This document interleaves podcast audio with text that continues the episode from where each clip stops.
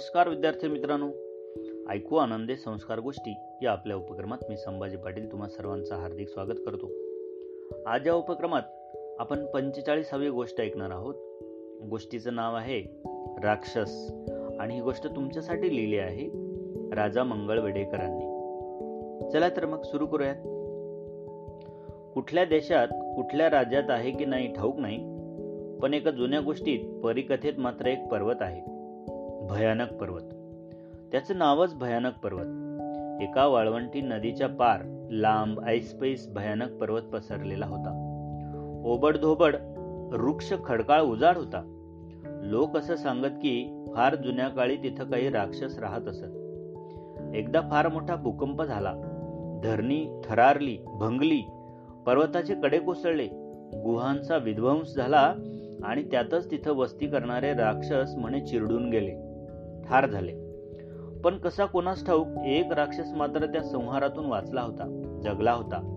त्याबद्दलही असं सांगतात की भूकंपाच्या वेळी तो राक्षस म्हणे तिथं नव्हता म्हणून तो वाचला होता. काही दिवसांनी तो परतला. परतल्यावर त्यानं जेव्हा पर्वताची दूरदर्शा पाहिली तेव्हा तो संतापानं वेडा झाला. कारण त्याचं गुहेतलं घर दार संपत्ती सगळंच नष्ट झालं होतं. भूकंप होऊन गेल्यावर काही दिवसांनी परत शांतता झाली. जवळपासच्या खेड्यांतून राहणारे लोक पुन्हा घरदार थाटून गाव वसून राहू लागले. एका साधूनं भूकंपात सगळे राक्षस ठार झाल्याचं सांगितल्यानं लोक खुशीत होते. निर्भय झाले होते. एका रात्री गावच्या लोकांनी कसला तरी उत्सव साजरा केला. सगळीकडे दिवे लागले मशाली पेटवल्या रात्रभर नाचगाण्याची झिम्मड उडाली. जगून वाचून राहिलेल्या पण सर्वस्व गेल्यानं पागल बनलेल्या राक्षसानं पर्वतावर उभं राहून जेव्हा ही दिवाळी पाहिली तेव्हा त्याला आश्चर्याचा धक्काच बसला. राक्षसानं आपलं अकराळ विक्राळ स्वरूप टाकलं आणि लहानसच रूप धारण केलं. एखाद्या सामान्य माणसासारखाच तो माणूस बनला. लोकांच्या गावात गेला घराघरात डोकावून पाहू लागला कानुसा घेऊ लागला.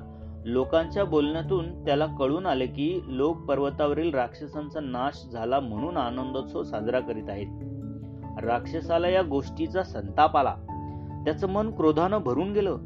दात ओठ खात तो स्वतःशीच म्हणाला आम्हा राक्षसांच्या मरणाचा आनंद हे लोक साजरा करीत आहे काय? अस तर मग मी या सगळ्या लोकांनाच मारून टाकतो आणि मग याहून मोठा उत्सव साजरा करतो. संतापानं पेटलेला राक्षस चालला होता. जाता जाता त्याला तहान लागली. घसा कोरडा पडला.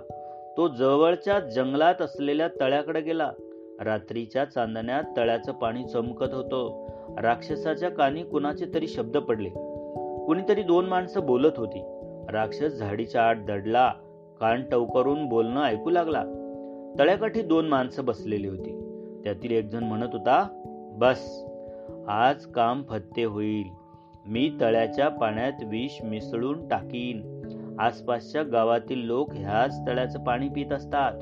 गुरढोर देखील हेच पाणी पित असतात.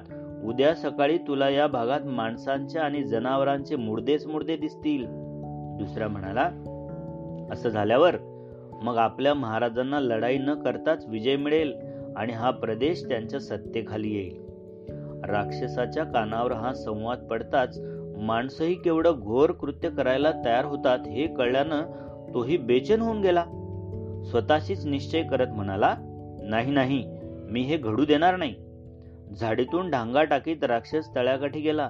त्याने त्या दोन माणसांना आपल्या एकेका मुठीनं पकडलं आणि दोघांनाही लांब फेकून दिलं. त्या दोन शत्रूंचा असा बंदोबस्त केल्यावर राक्षसाला वाटलं की उद्या तिसरा कोणी असाच येईल आणि तळ्यात विष पेरील. जर तळ्याचं हे पाणी आठवून टाकलं तर? कोणाला काहीच करता येणार नाही. राक्षसानं तळ्यात उडी टाकली. मग तो दान दान करीत सगळीकडे नाचू लागला. नाचण्यात त्यानं सगळी शक्ती पणाला लावली.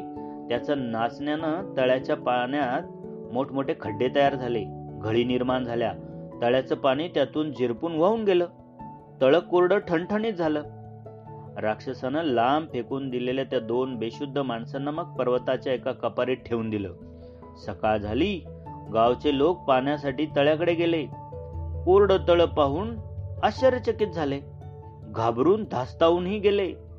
रात्रीतून तळ कोरडं कसं पडलं? तळ्यातलं पाणी एकाएकी कुठं गेलं? एकमेकांना विचारू लागले पण कुणाला काहीच सांगता येईना. पाणी गायब कसं झालं हे लक्षातच येईना.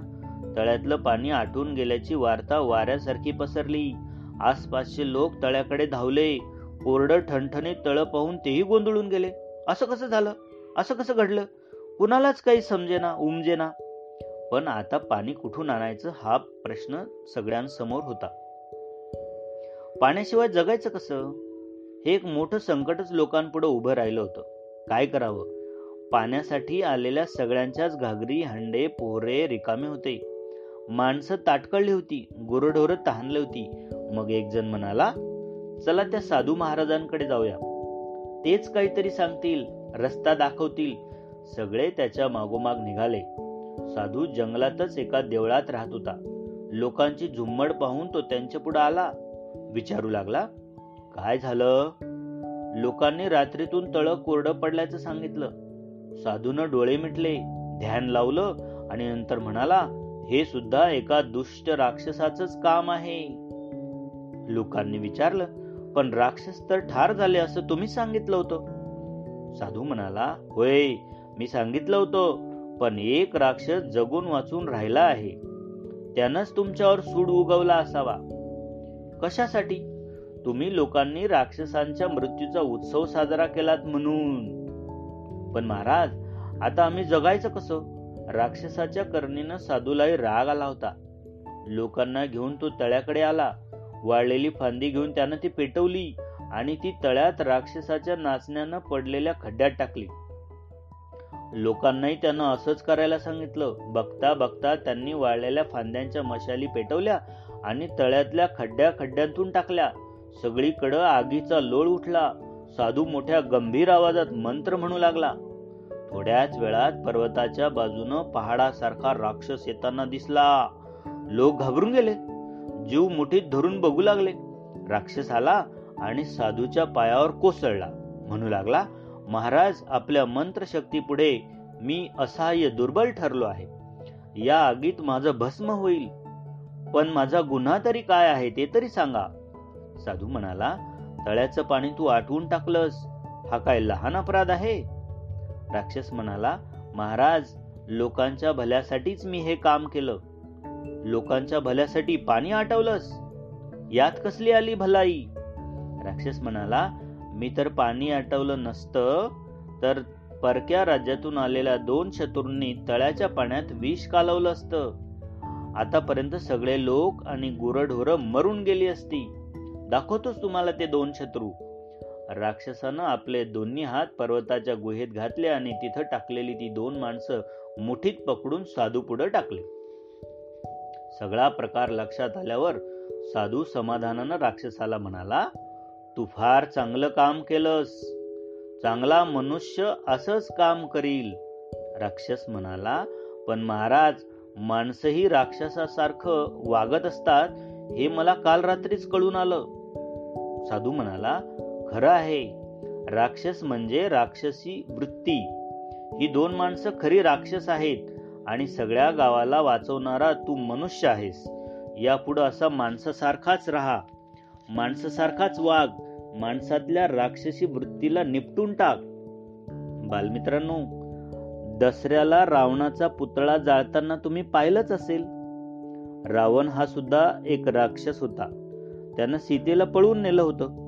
परस्त्रीला पळवण्याचं पाप केलं केलं होतं. पण माणसांमध्ये असे राक्षस असतात.